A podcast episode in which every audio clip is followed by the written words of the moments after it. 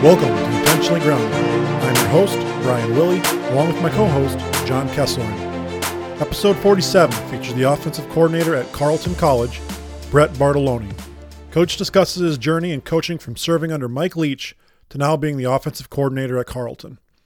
Coach also details his experience in the air raid, installs key air raid staples such as mesh, while also sharing his favorite quick game and red zone concepts. He also shares how to structure your practices to fit the air raid scheme. Don't forget to check out our website at IGFootballCoach.com for all our blog posts and podcast episodes. Also, it'd be much appreciated if you could leave us a review on iTunes to help grow our program and share our message with a larger community. This episode of Intentionally Grounded is brought to you by GoRoute. GoRoute brings practice efficiency into the 21st century with on-field digital risk coaches. Trusted at practices by more than 350 high schools and 30-plus FBS and FCS teams, GoRoute allows coaches to instantly send scout cards and installs to players so they can stay up-tempo all practice without the need for binders or managing multiple huddles. Compatible with all major play drawing systems and hand-drawn cards, GoRoute teams routinely double or triple their practice reps daily. If you value practice time and want the best preparation, then you need to go no scout cards with GoRoute. Learn more at www.goroute.com, that is GOROUT.com, or by emailing at sales@goroute.com. Or you can call this phone number at 866-777-1448. Episode 22 of Season 2 of Intentionally Grounded with Coach Brett Bartoloni starts now.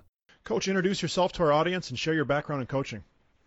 Yeah, so Brett Bartoloni, I grew up in Whittier, California, and ended up going to La Habra High School.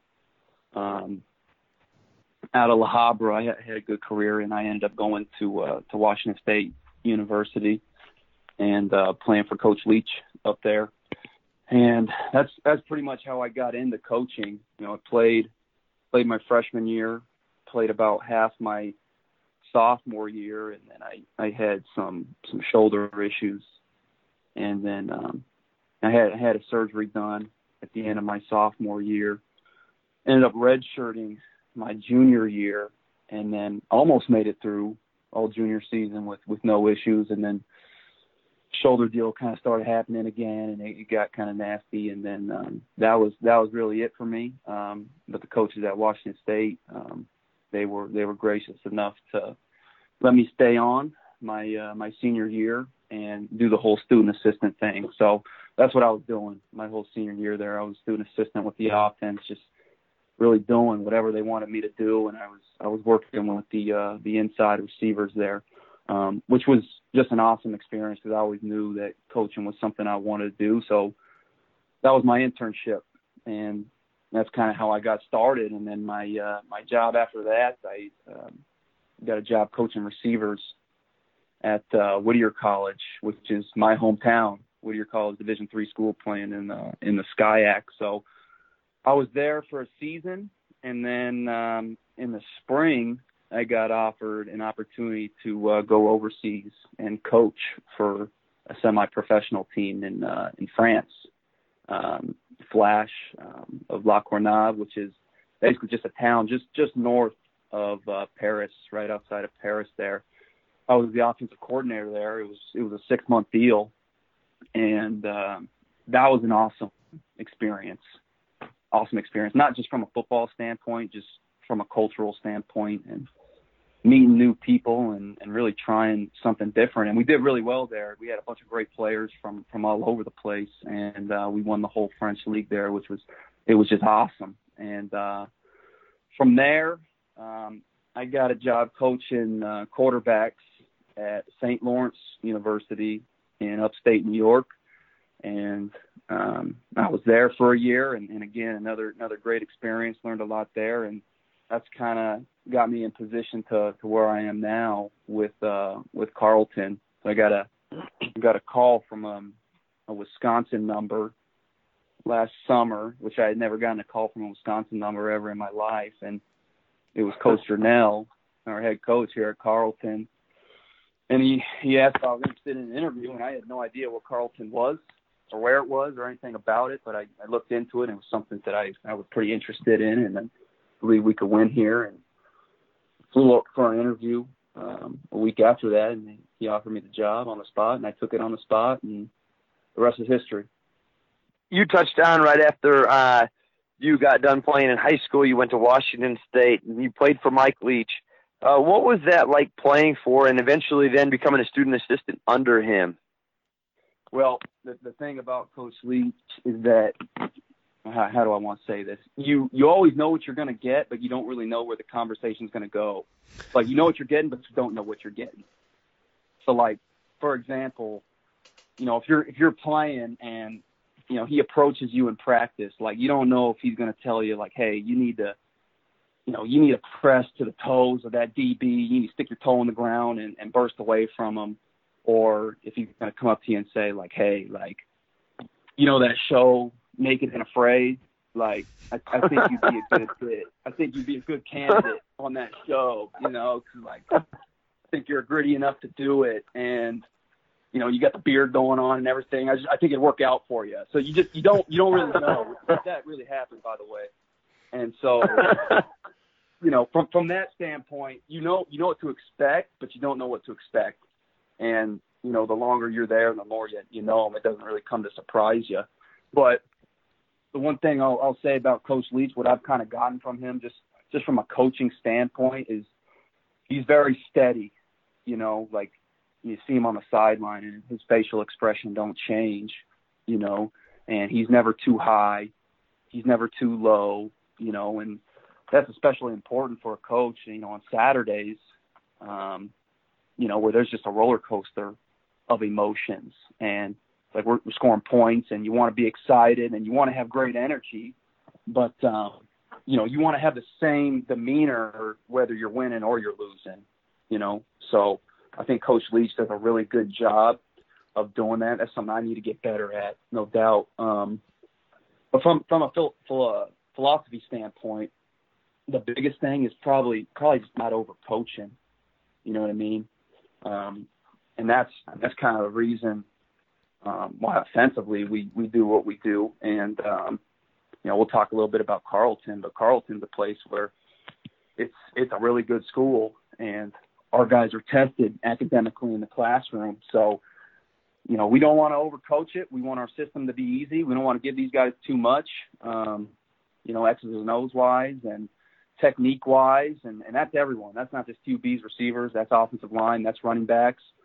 We want to get good at what we do, you know, and I think that's something Coach Leach has done a tremendous job of doing. It's like, hey, these are the concepts we run and we're just going to out execute you, you know, because the more thinking that you're doing as a player, the slower you play. And we want to eliminate slow play. We want to play fast. So we have our stuff. We're going to go out there. We're going to let it rip and just don't overcoach it. Yeah, and you touched on this there, you know, in terms of Carleton. You know, Carleton has some very challenging you know, academic standards, and so that's probably very difficult to recruit at and coach at an institution that has such high admission standards. So tell us a little bit about, like, what is it like recruiting at a college that has those type of standards, and how does it, you know, impact you getting the type of student athletes that you're looking for? Yeah, well, to be completely honest with you, you know, I've recruited at two other Division III schools, and Carleton by far is much easier to recruit at than those other schools. And, you know, yeah, we have limitations on who we could target, but like there's plenty of high academic guys out there that are also really good football players and that are interested in playing at a high academic institution. So Carleton's been the easiest place to recruit because it's just so easy to sell. You know what I mean? There is so much to sell here. So as long as we're finding the right guys, all we got to do is just make sure they know about Carleton. You know what I mean? And there's no excuse not to find high academic guys. They're out there. There's plenty of them with, you know, the recruiting services that they have nowadays, all the camps going on, releasing all the academic information, like Twitter itself, that's a recruiting tool. So there's no excuse not to find these guys. We just got to make sure, you know, they know about Carleton, because once you do some research on Carleton, it's like, holy cow. It's like, how do I not want to go to school here? You know, once I start thinking about Carleton. Once I started learning about Carleton when I first got here, and I'm still learning more each day. And it's like, I wish I went to Carleton. I'm not smart enough to get into Carleton out of high school, but I wish I could have gone to Carleton. Because it's like, college consensus, they have us right now as the number 11 school in the country. And we're the number 5 liberal arts school in the country. We're number 1 in undergraduate teaching in the country by U.S. News and World Report. We just found out last week that we're also number 2 eating and dining in the country. Our alumni are unbelievable, and they always want to help, and they're doing some amazing things. They're all over the place, all over the country, all over the world. Our facilities are unbelievable, and there's just plenty of space. Like, we got our own football building.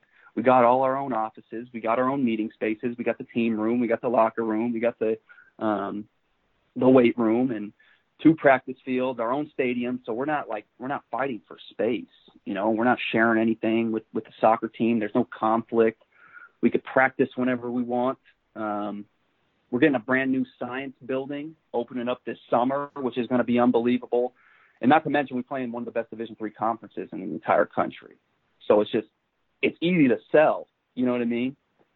Like, our head coach, he puts it the best. Coach Arnell, he says all the time, he's like, recruiting at Carleton is like recruiting, or it's like being a car salesman at a Ferrari dealership. It's like, we got to get you here. And it's just like, all right, here's the keys. Go off, explore, see campus, go talk to some professors, go sit in on a class. And, just take it for a spin and let me know. Let me know if it's something you like, because the school is going to sell itself. Coach, when you were diving into researching Carleton before you came, what specifically made you believe it would work and be a great fit? Well, that really, like what I kind of just touched on. It's like, we tell guys, and we truly believe this as a coaching staff, like, we want to be the Stanford of Division III football, and there ain't no reason why you can't win MIAC championships here at Carleton. Like, we could nationally recruit. You know what I mean? Like, other schools I've been to, you're really just kind of getting guys from within your state. But, like, here, everyone, like, every high academic kid in the country that wants to play football, they should know about Carleton. You know what I mean? They really should. So that piece right there, it's like, we have something to sell. We have a certain target that we go after, and those high academic guys that are really good at football, well, shoot, we should be a place on your list. There ain't no reason to not have really, really good and really bright football players here. So that's what we're in the process of doing. And yeah, we got a lot of great football players here already, but we just need more of them. So it's a matter of getting the word out and just making sure guys know about Carleton.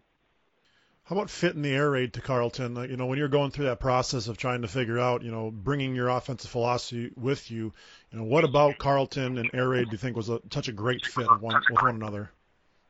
Yeah. Well, you got to have a system. You got to have an identity. That goes for whatever system it is. It don't matter. You could be triple option. You could be air raid, whatever. You got to have a system. But it's also got to be an easy system to learn. Like I touched on before, like, our guys, they do enough thinking on the hill. You know what I mean? Like, they're tested academically, and it's rigorous here. So the last thing that we want our guys doing when they come down to practice is be thinking a lot. You know what I mean? We want a system that's going to be easy to learn. Like, our guys should learn this system in 3 or 4 days, and we also want it to be manageable for freshmen to come in and contribute. So, one, the system is really easy, because we could probably run a really complex system if we wanted to, because our guys are smart enough to do it, but we don't want to do that, and we just want our guys to come down for practice and just have fun, let football be an escape for them. But two, like, the air raid, it's unique as far as the conference that we play in. No other team in the MIAC is really doing what we do. And the whole idea behind it is that we want teams to prepare for something different when they play us. You know what I mean? Like, we've been doing our stuff since day one of camp, and we still haven't changed. We're still running the same stuff. And, now our opponent, who's seen something different all year, they only have 4 or 5 practices, maybe even less, to prepare for our stuff. And, that defensive coordinator, he's probably going to know what we're doing. You know what I mean? He's going to have me figured out. Like that's going to happen, but I don't really care.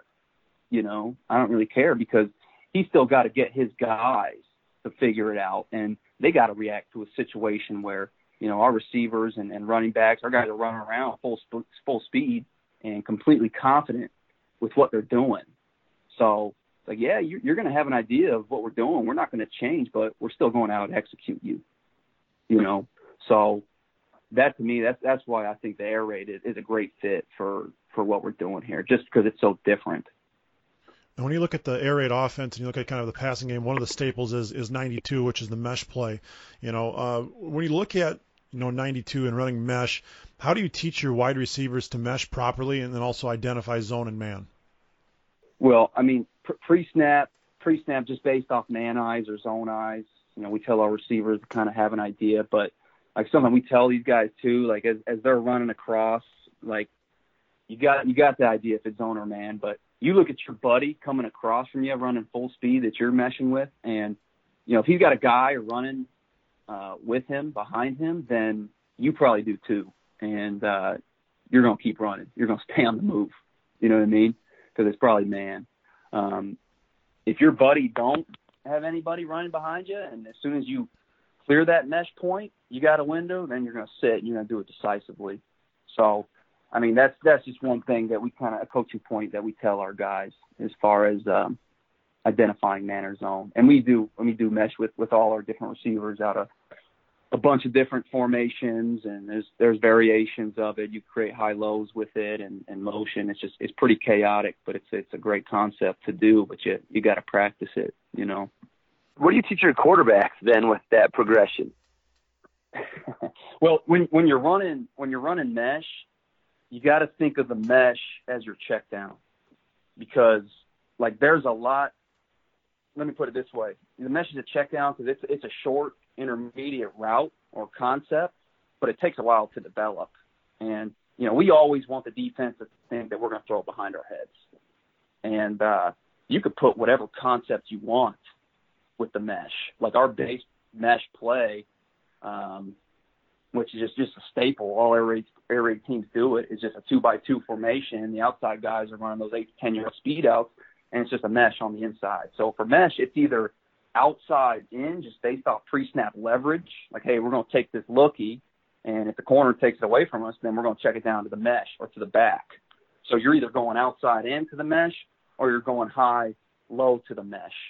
You know, you could do a post, wheel concept out of 3x1 and then get down to your mesh. You could add motion to that. You could do a double wheel concept with a back three releasing out of the backfield with the post, the wheel, and then you got another wheel on the other side, then checking down to the mesh. So I think, yeah, it's unbelievable. I could go on, and you could really get creative with it and really just do whatever you want, put whatever concept you want to it. But you want to think of the mesh as your check down.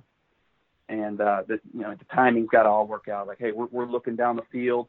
And then by the time those receivers are setting up shop and settling right in front of you, the timing's perfectly where you're going to place that ball away from the most dangerous defender. He's going to tuck, turn, and get straight up field and split defenders.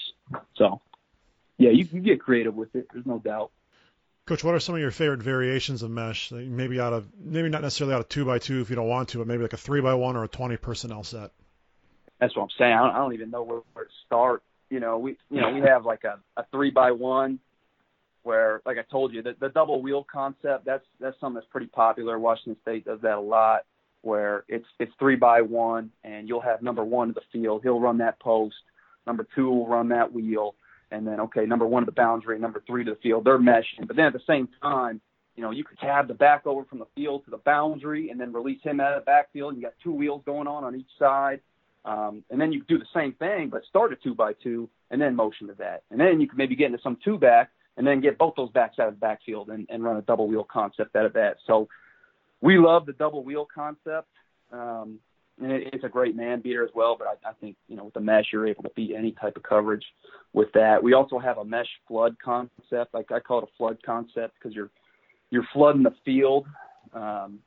Flood to us conceptually means, hey, we're putting a guy in the post, we're putting a guy in the wheel, we're putting another guy in the flat that same side, and then we got a mesh going on. And you could get to that at Amphi, you could get to that at a 3x1, but yeah, you're reading high to low, you're going post, wheel, flat, back down to the mesh. So there's a lot, and you could create high lows with it. You know, like at a 3x1, you could mesh, and you could put a dig at a number two, you put a dig at a number one, and that's another great thing about the mesh is those high low plays as well. Coach, in terms of your quick game, what have been your most productive concepts, and what coaching tips would you give for making these quick game concepts so productive? The one that we were probably best at last year was out of our 3x1, and it's basically a version of like the air raid's version of 8 out of 3x1, where you're getting a corner and a slant from the outside guy, you know. So like for us, we'd line up in a 3x1, and you know, number one of the field, he's running a slant. Number two's running a slant. We're looking to throw number two the ball right now if we have leverage. And if we don't have leverage, then we might have leverage on the outside. And if not, then we're checking it down to the back. But we'd have number three he'd just run across and work that other hash just to hold that mic in there. But Washington State and a lot of air raid teams, like that's 8 for them, and they'll do the same thing to the field, except they'll put number 3 on a corner, and that kind of gives you a man beater. But we did that really well last year. We threw the ball number 2 a lot, just because coverage-wise, we had leverage right now to do it, and the quarterback had a lot of confidence in just catching that thing and letting it rip. So that worked out good for us. We have wide stick, you know, where you're 2x2, you're shooting the back out of the backfield, and you know, Y's running that stick or that option route, and you're kind of manipulating that alley defender to the field, and you know, you could do that to both sides. Something that we need to get better at is just taking leverage on our backside slants. All of our quick game, we got backside slants attached to it. And what it really turns out to be is a spacing concept, because those guys, they could sit, they could settle. And we tell our guys, like, it don't matter what coverage the defense has. Like, we could throw those backside slants and we could get the back out there, and we should be able to beat and out-execute anyone with that concept right there. So we need to do a better job of throwing that and practicing it. But that's really what it comes down to. Like if you're going to be productive with these concepts, practice them, and you got to throw routes on air, and you have to have the running back involved on routes on air. But the biggest thing to look at from the quick game perspective, like when it comes to us, when we're looking at teams and we're looking at coverage, is just leverage. Is leverage and just count. Like, hey, count the defenders. If there's more defenders over here, we should be going to our backside slants. If there's more defenders over there, then hey, let's work the field. It's based off space. It's based off numbers. It's based off leverage. Now, Coach, walk us through some of the drills and practice structures that you use to drill some of your core concepts. And what advice would you give coaches who are looking to implement the air raid for the first time? How would they structure their practice, or how would they structure some of their drills? You're going to run the air raid, then you got to commit to it. And you got to practice like an air raid team. You know, like our quarterbacks and receivers, they're always together. And our receivers coach hates me because he never gets any indie time with his receivers. And the whole idea is to, like, okay, you incorporate, you know, your indie time into the drills that we do. So like we do settle and noose, you know what I mean? Just like almost every other air raid team in America, we do settle and noose to start practice with the quarterbacks, receivers. We'll have the running backs in there from time to time, where they're basically just sticking away from defenders. Receivers, they're practicing, you know, their stance, their start, their release. They're practicing picking their knees up and sticking their toes in the ground and head nodding. The quarterback, he's practicing his drop, his footwork. I'll go out there, I'll simulate a pass rush for him. And then when the receiver's ready to catch the ball, the quarterback's got to set his feet and throw it accurately, right, away from the most dangerous defender, and the receiver's practicing tuck turn and getting straight up field. And then we've added, like, another defender, you know, 5 yards after the settle and noose, where, hey, our receiver, he's now got to catch that thing. He's got to tuck turn. He's got to make that guy miss. So we do a lot of settle and noose. We all do that start practice, and then we'll go pat and go, right, just your easy ups, just so we're practicing our vertical ball. Again, receivers, they're releasing, they're stacking, they're squeezing, they're holding the numbers. QBs are dropping that thing in the breadbasket. And again, that's every day, because that's a ball that we're not going to be scared to throw, and we're going to do it consistently. And that should be the best ball that we're good at and that we're completing the most consistently. And then we'll throw like the back shoulder in there. We'll practice our back shoulder balls. Screen drill is something that we do a lot of. Philosophically, we want to utilize every inch of the football field. We want to use space, and a football field is 100 yards long, and you got 11 guys on offense, you got 11 guys on defense, just kind of defined to this one fraction of space on the football field. But it's like, shoot, we gotta be able to throw the ball deep and stretch the defense vertically, and we got to be able to screen guys and stretch them horizontally. So the screen game is something that's very important for us, but in order to get good at screens, you got to practice the screens. So we'll go out there, and us as coaches, we'll simulate a defense or offensive line. We got the cone set up for them. They got to give their 2 count, and then they're releasing nice and flat, working their L path. And then, the most important thing probably for that screen, we throw that tunnel screen, and it's a timing thing with the quarterbacks and receivers. The receiver, you got 3 steps. Got to catch that ball right in the line of scrimmage. The quarterback's got to throw him up the field, and then he's riding the wave of the offensive line as they come out. So screen drill is important, and then probably the most important is routes on air. We'll do 10 to 15 minutes of routes on air every day, and it changes based off what concepts we're really working that day. But that's, other than like team and Skelly, routes on air is the most important drill in football you could do from a quarterback and receiver standpoint. Just so we're practicing our timing, and quarterbacks, receivers, they're getting that chemistry. So yeah, if you're going to implement the air raid, then you got to commit to it. You got to practice like that. You got to include the running backs and routes on air, because we should be throwing on the running back the football a ton. And if this thing's working correctly and you're doing everything you need to be doing offensively, the running back should probably be touching the football than anyone on that offense. So. Gardner Minshew from Washington State last year, he led the country in passing, and it was like 60% of his completions are 4 yards or less. So what does that tell you? He's throwing the ball to the running back a lot.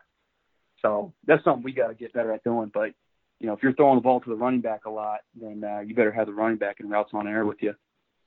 A couple final questions here, Coach, just kind of situational questions. We'll start with the first one here. If you could call your favorite play-action play or any play-action pass versus the defense of your choice, what's your go-to play-action concept? You're asking the wrong guy about play-action. Yeah, I don't have a lot of those. Probably the best play-action concept that I did was when I was in France. We had this play action pass where we'd line up like in a 2x2 snug formation, and just like a quarters defense, we just have number one of the field just kind of just run a curl right at that guy's toes, that field safety, and then we take that other number one from the boundary and we just run him as fast as he can to that opposite hash, and we play action in and throw it over head, and the inside guys, they were chipping, they were check down guys. We had a lot of success with that, but other than that, I don't really have much play action in my arsenal. Like we'll do some fire fakes to like hold the mic in there, and then we'll throw slants off that, but other than that, that's about as intricate as it gets. Well, here's one last one for you. If you get one play to call to win the game from the 10-yard line, and we'll just say you're getting man across the field, What's your call? Yeah, we're throwing 4 verts, and we're picking our best matchup, and we're fading those guys up to the corner that we think isn't very good, and that we like our guy against, our best receiver against a matchup that we like, because that's something we just do, and we practice that all the time. I have more confidence in throwing a one-on-one fade ball to our receivers than any other play in our offense.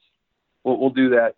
If we were first and goal, and from the whatever, it's like we'll call 4 verts 4 times in a row, and we'll take the chance that we're going to complete it for a touchdown on one of those downs. So 4 verts, no doubt. Now the last question that we always ask our guests, I kind of preface this with you when we talked before the interview. One of the things we ask our guests is if you could have a walk-up song as a professional baseball player or wrestler, what would it be and why? And your walk-up song request was Joker and the Thief by Wolfmother. Give us a little bit of an insight as to why you chose that song. Well, one, it's really catchy. One, it's super catchy, and it's a good pre-workout song, a pre-game song. I think it gets the juices going a little bit. But just the Joker aspect of it, I think that's who we are, as an offense. We're just out there, and we're just a bunch of renegades, and we want to have fun, and we want to fly around, play fast, and score a lot of points. I think the faith aspect of it is that, hey, we're going to steal it from you. Defense, you think you got an idea, you think you know what we're doing, but we're going to take it from you, in some fashion. And like a thief in the night, you're not really going to see it coming. You think you see it coming, but you don't. So I thought that was one that made sense as far as what we do.